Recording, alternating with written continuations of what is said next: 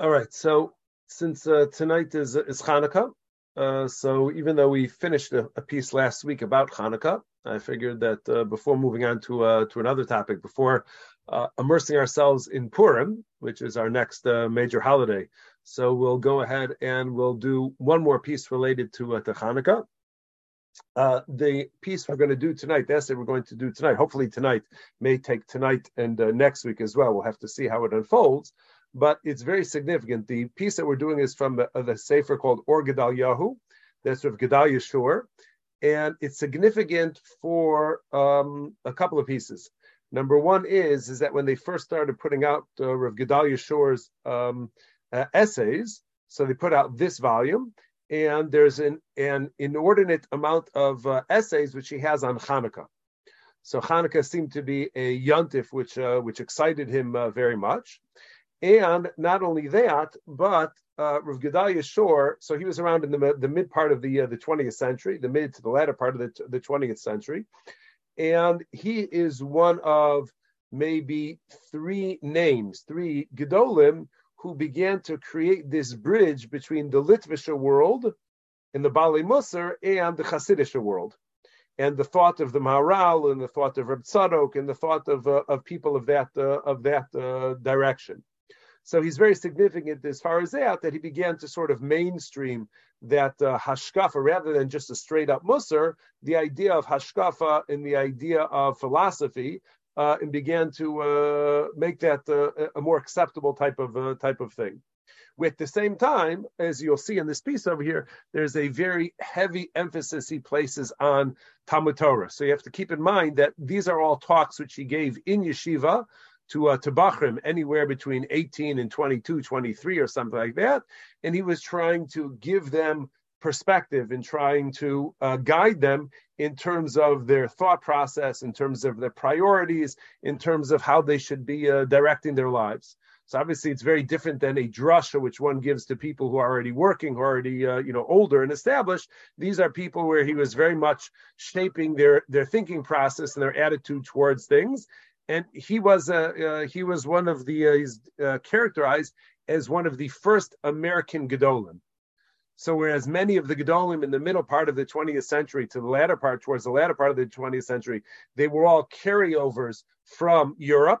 These were they were by and large Europeans who had transplanted back in the States. So Gedalia Shor was one of those who was a born and bred American. So that's also something which is significant that uh, that contribution. Okay, so with that introduction in place, so now we will go and begin to, as we've been uh, doing, we'll speak out parts of it outside, and other parts we'll uh, we'll read inside. Um, in this case, it's not necessarily because of the poetic language. I'm not saying he is poetic or he's not poetic like like Rav Hutner, but just sometimes he will be able to say things in a more succinct manner than I would be able to say it, and therefore, uh, you know, in order to make uh, headway in this essay, so uh, we'll we'll read some of it. Okay, so he begins over here. The first part we have to uh, we have to uh, see. So he begins with a medrash, and the medrash over here says, if you look at the beginning, he says Isa b'medrash that Amar uh, uh, Shimon Lakish Pasach Kra b'Malchios. So Reish Lakish went ahead and he introduced the initial psukim of the Torah as references to the different exiles that the Jewish people would be uh, would have to undergo.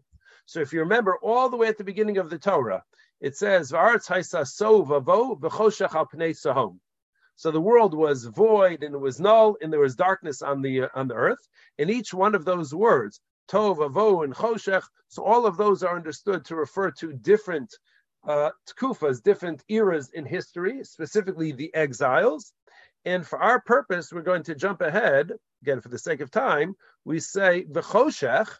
So when the Pasuk says that there was darkness, Zu Malchus Yavan. So this refers to the kingdom of the Greeks,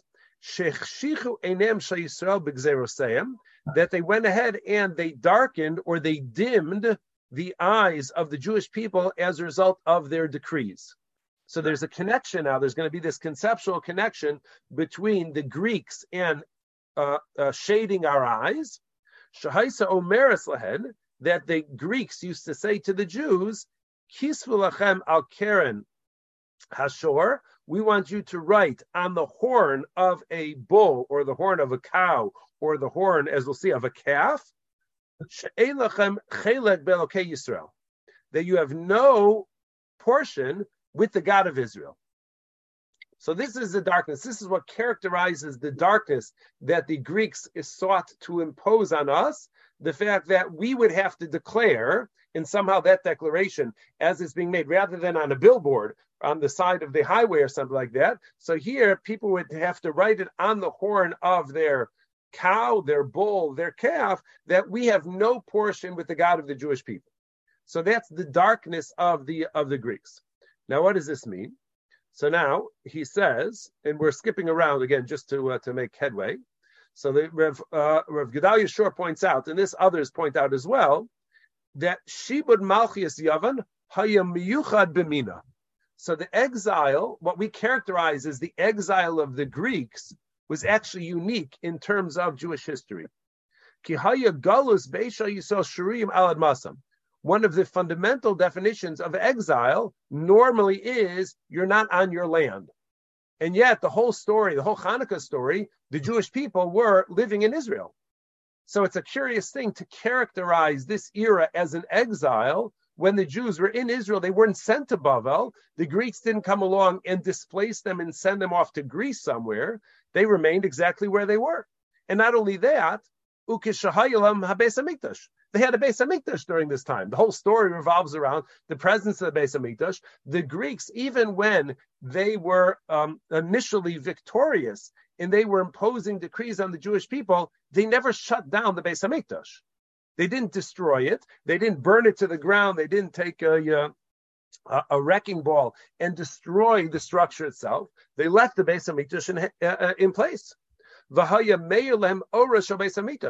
therefore, the Jewish people had access to the light of the Beis Hamikdash during this era, which we characterize as exile. And uh, and it was Ba'osa Hazman. So during this era, when the Jews are still living in Eretz Israel and they still have a Beis Hamikdash, so the Greeks endeavored to go ahead and darken the light of the Beis Hamikdash. And therefore it was called darkness. That's why they're characterized as darkness. Because it was they still had the light of the Beis Hamikdash, or Chachmei HaTorah. They also had the light which was being generated by Torah scholars, and Veheim Ratzu Levatza. And the intention of the Greeks was to nullify that, was to bring that to an, uh, a halt, was to stop that. And therefore, this is something which he says is a very curious thing that we have this uh, this era, which we which is the Medrash describes as galus, as exile. Yet we're in our place. We have the Beis Hamikdash, we have Chachamim. We seemingly have everything which we had before. Just there were some decrees which they were trying to impose on us. So what does this mean? Now here he says Malchus Yavan lo bedaitem It should say lahachriv. It's uh, the the resh and the ches are interposed, but it says Malchus Yavan lo bedaitem lahachriv es Beis Hamikdash. It was never the plan of the Greeks to destroy the Beis Hamikdash. Ve'gam lo ratzu lakor es Torah mikol v'kol. And it was also never their intention to outlaw entirely the study of Torah. That was also not part of their plans. V'adarabba. And the opposite is actually true. Al yadam pirsum. One of the contributions to world culture that the Greeks uh, contributed was the fact that they were the first ones to translate the Torah into 70 different language languages. So they actually wanted to promote the study of Torah. They were the first ones to come up with Google Translate. Back then it was called Greek Translate, but they came along and they translated the entire Torah to give access to everybody in the world to the Torah upirsamu as Yofi Torah. And they had newsletters and they had conferences and they spent time and effort trying to demonstrate and publicize the beauty of the Torah. So they didn't want to destroy the base of Hamikdash, and they didn't want to snuff out Torah, destroy the Torah, like in the, in the time of the Crusades that we talk about in Tisha B'av. And they had no intention of doing that whatsoever. And they translated the Torah to make it accessible to everybody in the world. So what were they trying to accomplish? What was their goal? Aval heim ratzu uh, es haor apnimi shehira beis hamikdash haor Torah haor. What they were after is not the text and not the knowledge of Torah or the Beis Hamikdash. What they were trying to snuff out, what they were trying to destroy, is the inner light which exists inside of Torah, the spiritual dimension of Torah. It wasn't the text of Torah, it wasn't a printed Torah or even a Sefer Torah which they opposed, but it was the notion that there's something spiritual about that chachma, about that wisdom. That's what they couldn't tolerate at all. Now he says, Ki yavan ratzuba. Our favorite pastime is to go ahead and transliterate words. So he says the Greeks wanted ha-culture shall Am Yisrael. It's hard to go ahead and transliterate sure into Hebrew letters, but he did the best he could. So what they wanted to do was they wanted to change the culture of the Jewish people. That's what they wanted. And it didn't bother the Greeks at all if the Jews retained their Beis Hamikdash. If you want a structure which you call a house of prayer, go ahead and you could keep a house of prayer. What do we care? And if you want to go ahead and you want to keep your own country and you want to say this is a Jewish state, Zolzan, you could go ahead and you could keep a Jewish state. We don't care about that either. But what they could not tolerate and what they were trying to promote was that you should not retain your Jewish culture we want you to now adopt Greek culture. And that is, we want the Jews to be no different than any other group of people who are living in the Greek Empire. That you can keep your practices. If you want to eat the food you want to eat, go ahead. If you want to keep kosher, I don't care what you eat. It doesn't make a difference to me, anyways. Yes, fish, no fish. Yes, sushi, not sushi. It doesn't make a difference what you want to go ahead. Chinese food on Christmas Eve, whatever. Go go crazy and make your, you know, whatever you would like to do. But the essential Jewish culture, but. But what the Greeks would not tolerate is that the Jews would have a different way of doing things. The gavoa mishar umos specifically more elevated above the rest of the nations. They couldn't tolerate the Jews thinking that they are somehow better because they have access to spirituality. And they wanted, and here's the, the, the I'm going to highlight both of these now. He says, Heim Ratzu, Lekaim Esuma Yisraelis. He didn't mind if the Jewish people existed, but Ulavat el Kedushas Am Yisrael. But they could not tolerate this the notion that there's a sanctity to the Jewish people. Jewish culture, they didn't even mind so much. If you want to go ahead and you want to play klezmer music, go crazy with the klezmer music if that's what uh, if that's what excites you. And if you want to have corned beef on rye, you can have corned beef on rye. That doesn't make a difference to us either. And if you want to have gefilte fish, so you can go ahead and you can have that too. That uh, that doesn't matter. Bamba even you can have uh, you can have that. But to go ahead and to, to entertain the possibility that there's some sort of sanctity or holiness to the Jewish people, this is something that the, the Greeks found to be completely intolerable. And this is what they were trying to do. This is what they were attempting to undo or diffuse or to uh, to suck out the air out of that, this notion that the Jewish people are, are special. And he says, he says the primary intent of the Greeks, he says, and this is very powerful, he says, was la haya lakor as a hevdel ben Yisrael lamin. The, their attempt was to go ahead and to do away, uh, to uproot the notion that there's a fund, that there's a spiritual difference between the Jewish people and the rest of the nations of the world. Umasha Yisrael Choshrim, and they also cannot tolerate the fact that the Jews thought, or we, we believe, that God has spe- pays special attention to the Jewish people more than he does the rest of the nations of the world. And that we have some sort of special divine providence above and beyond the rest of the nations.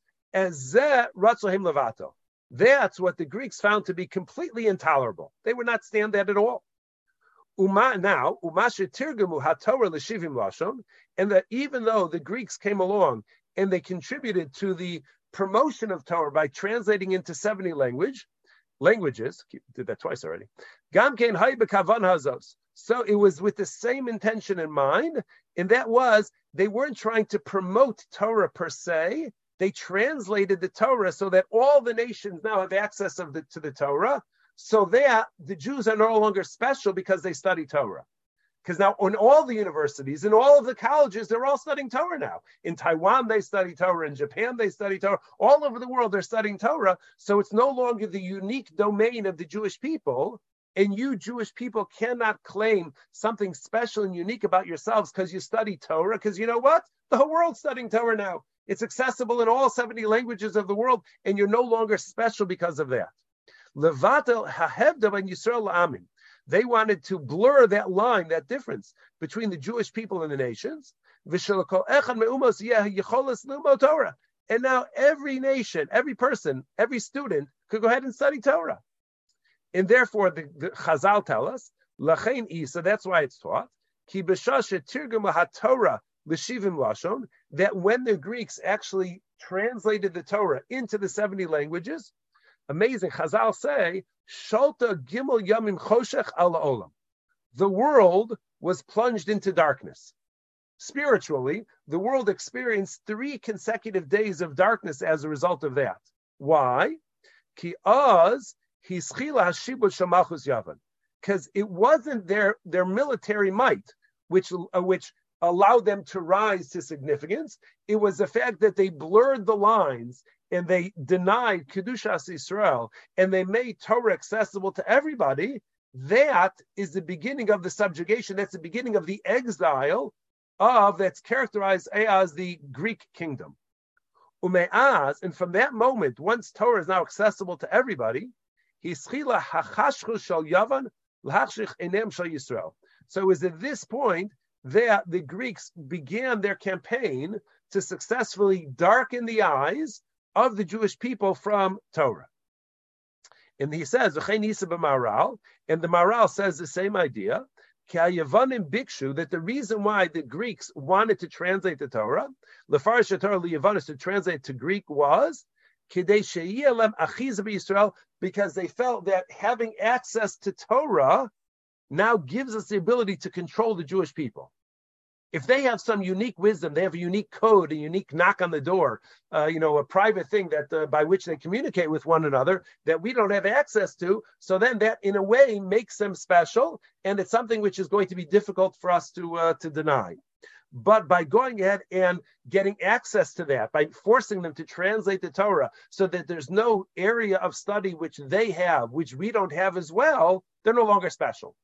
And once we can establish that they're no longer special, so now they have no kedusha, because if we're all studying the same text, either we're all kadosh or none of us are kadosh. But you're not going to be able to differentiate anymore between the Jews and the Greeks, and that is that was their primary intent.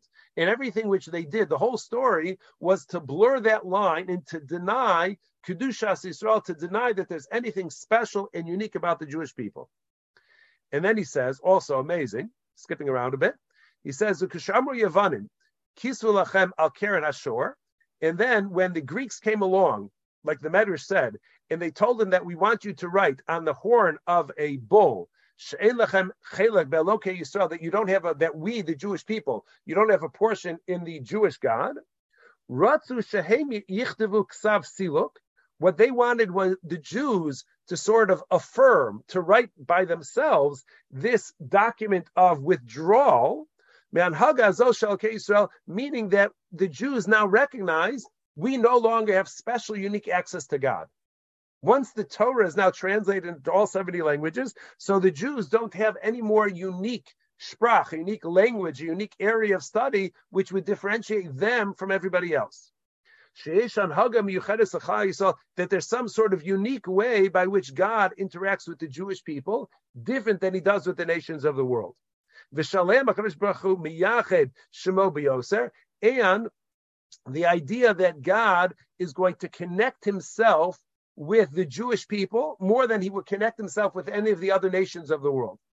Uh, we say in, I think in the Yontif Daven, we say, V'shimcha Gadol V'shimcha Gadol Nikra Lechers. There's some passage like that. That God's great name is called upon you. So it's like any other haskama. Somebody says, listen, we're doing a fundraiser. Do you mind if I put your name down? Because that will get other people to go ahead and donate. So sometimes people will say, yes, you could use my name. Some people say, no, I don't want to associate my name with that thing.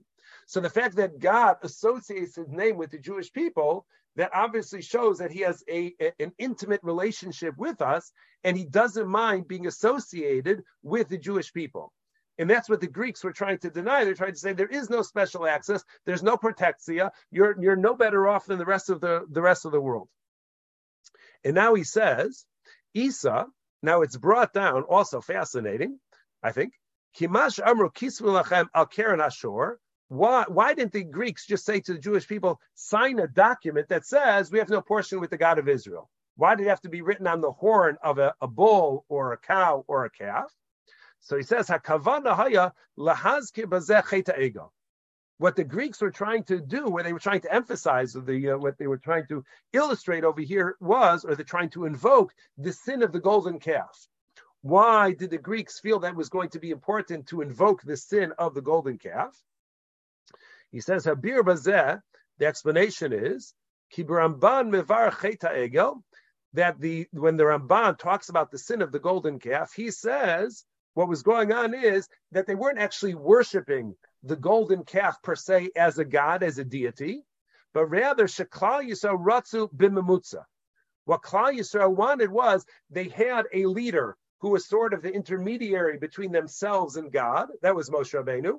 Now that they were under the belief that Moshe Rabbeinu was no longer there, they said, we can't access God directly. We need an intermediary, and we're going to choose this calf, this golden calf, to be the intermediary. And he says, in this notion that the Jews would have a, an intermediary, this is the opposite. And that is the opposite. That means that, that or that would communicate, that would indicate that the Jews didn't believe that they had direct access to God. They thought that you cannot get direct access to God and you have to go through an intermediary.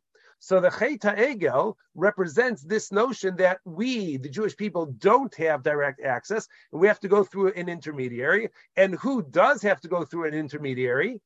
The rest of the nations of the world. So, being that we made the sin, we sin with the golden calf, thinking that we need an intermediary, the Greeks reminded us of that, and they made us relive that experience we had PTSD as we're, as we're going through this. We had to relive that experience so that we would be reminded of the fact that at some point we went ahead and also thought we were no different than the rest of the nations. And having an intermediary is representative of, of, of that. And that is what they wanted to do was uh, and by invoking that, the Greeks wanted to then be able to point to that uh, the statement that we wrote on the horn of that bull, and they wanted to accuse us, to prosecute us, Hanhagazu shall allocate Yisrael, to say that we don't believe that we actually have direct access to God. So the Greeks could say, listen, you Jews yourselves thought recognized that you needed an intermediary to be able to access God, and you don't have direct access. You don't have a bat phone which goes directly to uh, to God and skips everything in between. And that's what that was the primary intent of what the Greeks were hoping to accomplish. Here he says again, levatel ben. Their primary intent, this was their campaign, was to go ahead and to, to say that the Jews are just another culture, they're just another people, but there's nothing special about them. They have no special access to God. God doesn't pay any special attention to them. None of that stuff. It's a wisdom, it's a discipline which is studied. No Kedusha, no light, no God, none of those things. That's what they were trying to do. And they were trying to uh, specifically uh, demonstrate and make this campaign denying that the Jews have any special access to God and, and that they get any special attention from God whatsoever. And this is what their intent was. And that's why they didn't mind if you Jews want to stay in the land of Israel as a state rather than as a religious thing. We don't mind if you stay here because this is where your families grew up and this is where your schools are and this is where, you know, all of the cultural things that, that if you want to go ahead and do, so you could go ahead and you could do all of those things. That doesn't bother us. Where you cross the line is if you think that you're special. If you at any point think that you're special and think that you're kadosh, that you have some sort of kedusha above the rest of us, So the Greeks said that is completely unacceptable from our Greek perspective, and therefore that we have to go ahead and we have to squash, and that we have to deny. And then he goes on to explain another idea, connects this idea further, and he says there there are we know that there are four major sins, uh, uh, major averas. They are the big three. That's idolatry, murder, illicit relations, and then the fourth one is the uh, is lashon hara.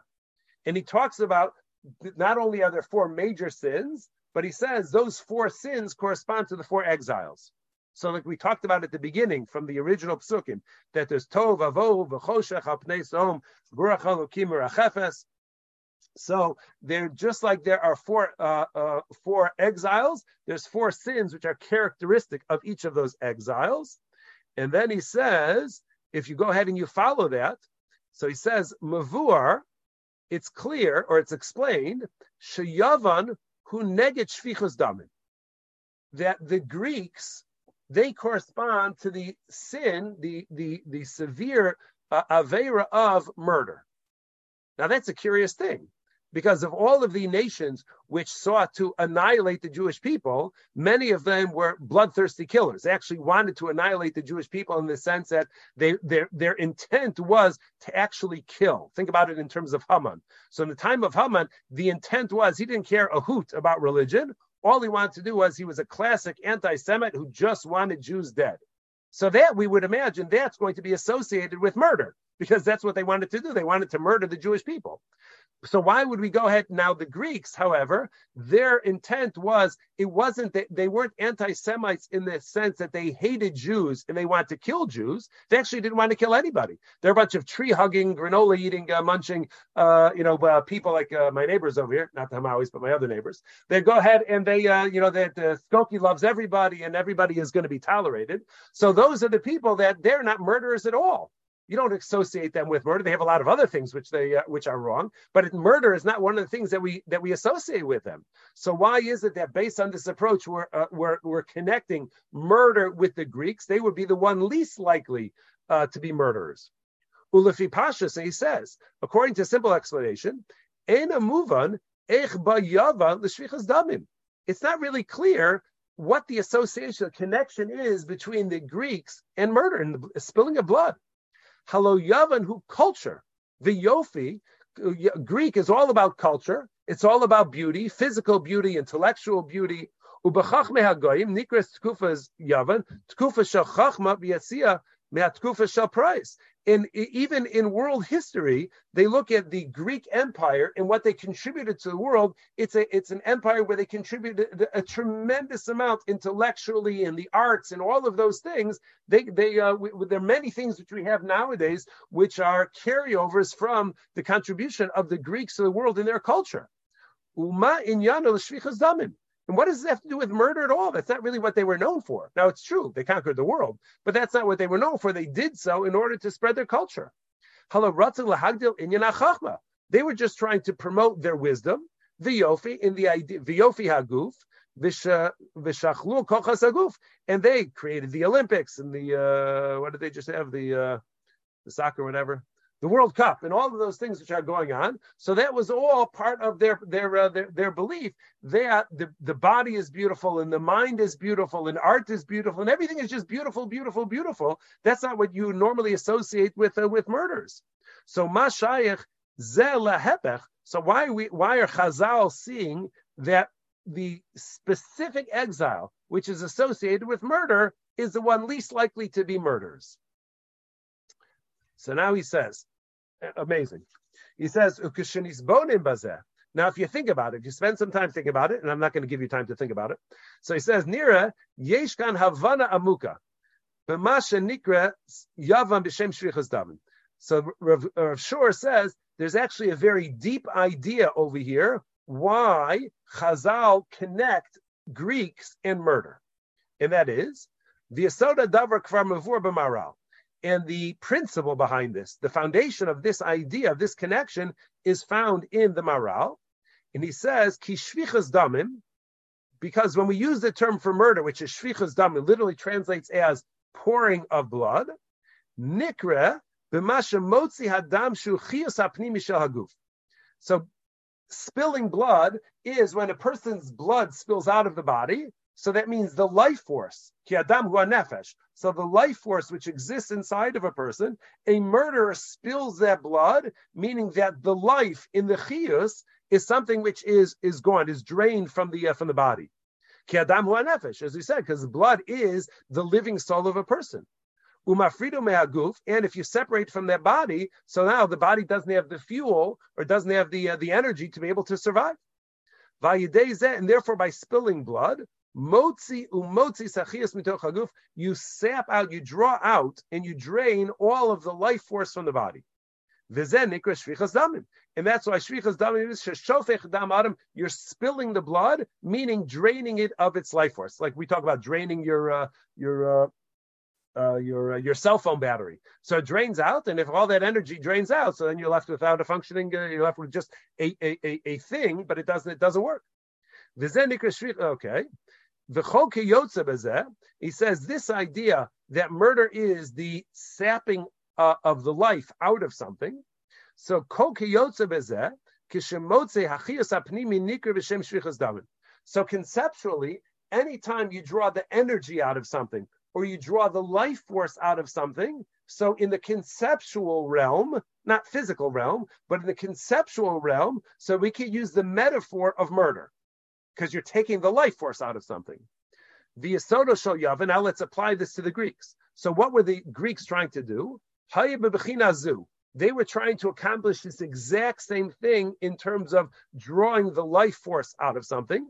As we explained, Ki haisa. Because what was their intent? What were they trying to accomplish? Laharos hayofi hachitzoni shel am Yisrael. What they were trying to do is they were trying to say that you Jewish people, you have a beautiful culture, a beautiful language, a beautiful Bible, a beautiful all sorts of different things, and all of that superficial stuff is beautiful and it should be maintained. You should continue to eat falafel, and you continue to eat bamba, and you continue to do all of those things which you uh, which you do so well all of the externals. As a Torah lashon, and you can even keep your Torah, and we're going to help you with it because we're going to translate I a question. 70 languages. What? I have a question. Is yeah. it possible that maybe the they were doing this because they were do, it feels like it's a repeat of the world now, which is like Black Lives Matter and gay people matter and we're all the same people and nobody should discriminate against each other is it possible? It sounds first of all like it's repeating life, like you know, yeah, repeating yeah. history. Secondly, do you, do you think maybe that's what they were trying to do? That's what who was trying to do? The Greeks, or or nowadays? Yeah. Which one? Greeks. The Greeks. That's that's what the they were Greeks. trying to do. That's what they were trying, They're trying to, to, make everybody united as one. They weren't Everybody's trying to be bad or evil. Because that's what we're that's what people are doing these days. It's kind of like a repeat Yes, yes. But very much. Interesting. Uh, Yofi Beis Hamikdash. And they didn't mind if the Jews wanted to keep a Beis Hamikdash, which is a beautiful structure, that didn't bother them either. Because why not? As long as there's no Kedusha in it, who cares? Vilimts, but what they were trying to do was, and this is the key, Vilimtsos mehatorah umebeis hamikdash hachias. What they were trying to deny and what they were trying to drain was the, the notion and the claim by the Jews that the Torah has Kedusha to it. And the Beis Hamikdash has Kedusha to it. And the Jewish people are a Kadosh people. They're, they're uh, uh, uh, uh, Anshe Kodesh, that they're a holy nation. That idea that we have Kedusha, that there's an inner life force, there's a spiritual life force inside of all of those things, that's what the Greeks were trying to deny. And that is conceptually Shvichas Damim because it's draining the life force out of it. The Torah doesn't really exist without the spirituality of it. A Beis Hamikdash doesn't really exist as a structure. It only has value in terms of the kedusha of the Beis Hamikdash. And if you're going to deny the sanctity of a Beis Hamikdash, if you're going to deny the sanctity of the Jewish people, you're going to deny the sanctity of Torah, so you've drained it of all of its life force. And that is essentially, that is conceptually murder. And that is exactly what shvichas damim is. So although they didn't actually go, they didn't have a campaign to kill Jews, their campaign to deny sanctity is shvichas damim in the sense that it, it takes the life force, it takes the spiritual life out of these sacred things and tries to deny it entirely. And that is ultimately what the uh, what what the Greeks were trying to accomplish. And then he says again, it's always uh, uh it's always um, encouraging when in the course of developing a mahalach, a different approach to uh, to an idea, when you could see it manifest itself in many different contexts. So here we talked about the different exiles. We talked about the psukim at the beginning of Bereshit. We talked about the four averas. We talked about all of those different things and how they all correspond and how we could understand what the Greeks were trying to accomplish through these different facets facets of all of these these different ideas. And then he goes that, and Rav Gedalia Schorr he takes it a step further. And he says that the three big Averas, putting Lashon Hara aside, that'll go with Yosef, but the other three Averas of, again, idolatry, murder, and illicit relations, so they correspond to Avram, Yitzchak, and Yaakov. How exactly, which one each of them corresponds to, so that's uh, beyond what we have the time for right now. But he says over here, he says, the Yaakov, who midas ha'emes, so Yaakov is, that's the trait, he personifies truth. Neged shvichas damim. And he is the counterweight to murder. So he is the one who sort of, on one side of the scale is murder, on the other side of the scale is Yaakov Avinu. So now the question is, what's the parallel between Yaakov Avinu, who's emes, and murder on the other side, and why are they uh, uh, counterweights to one another?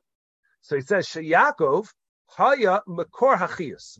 So Yaakov Avinu, he's actually the source of spiritual life. Like we say, Kamosha Amru, Yaakov Avinu Lomes. Like Chazal say, Yaakov Avinu never died. And it's something which is, you have to work out what exactly they mean by that. The psukim say he was embalmed and he was buried and all that. But conceptually, Yaakov Avinu doesn't die. Why? Because death, by definition, is being cut off uh, let's say, the body from the uh, the soul, or somehow the soul is no longer connected. And Yaakov was so deeply connected that even in his death, he never becomes disconnected from God. Again, whatever that means, not as opposed to uh, others, but Yaakov represents this chios, this life, more so than anybody else.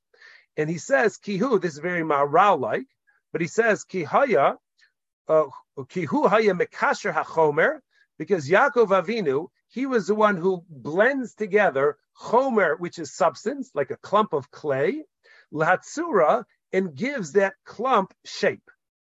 Maharal talks very often about chomer and sura. You have substance, and then the substance is made into something, into a particular shape. And if you do that successfully, so then what you actually have is the physical thing now becomes defined by its shape rather than by anything else. Uh, a tree is chomer, it's just a bunch of wood, it's nothing. But you go ahead and you shape it and you attach the pieces together. Now you have a chair, you have a table, you have a stender. You can have all sorts of things that you build out of that. That's going to be the tsura. That's the shape which you give to the chomer, to the raw substance of the wood itself.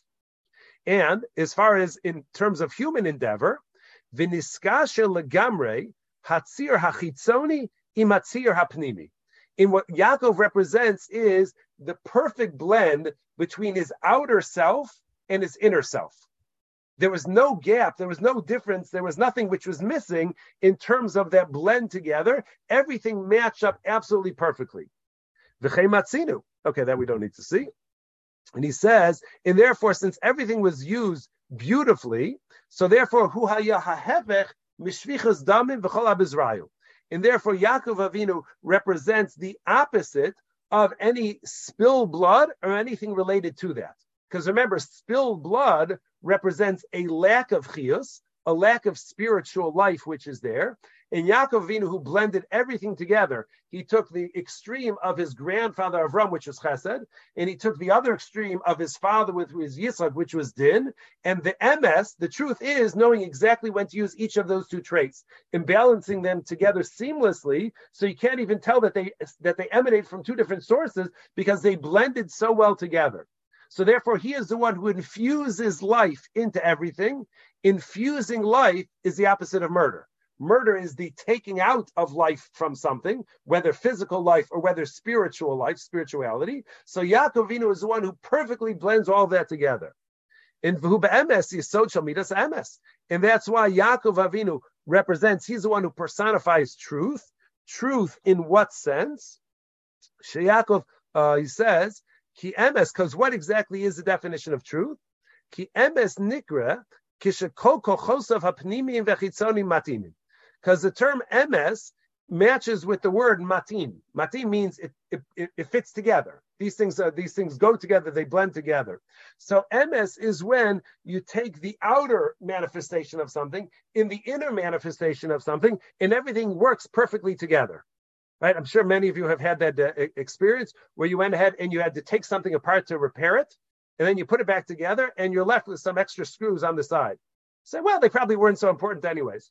Well, they probably were important because somebody put them there. Somebody designed them for them to be there at some point, and they didn't put extra screws and, and washers in there just for fun, just because they had some extra lying around in the factory. So I might as well just throw those in. So they probably were important at some point.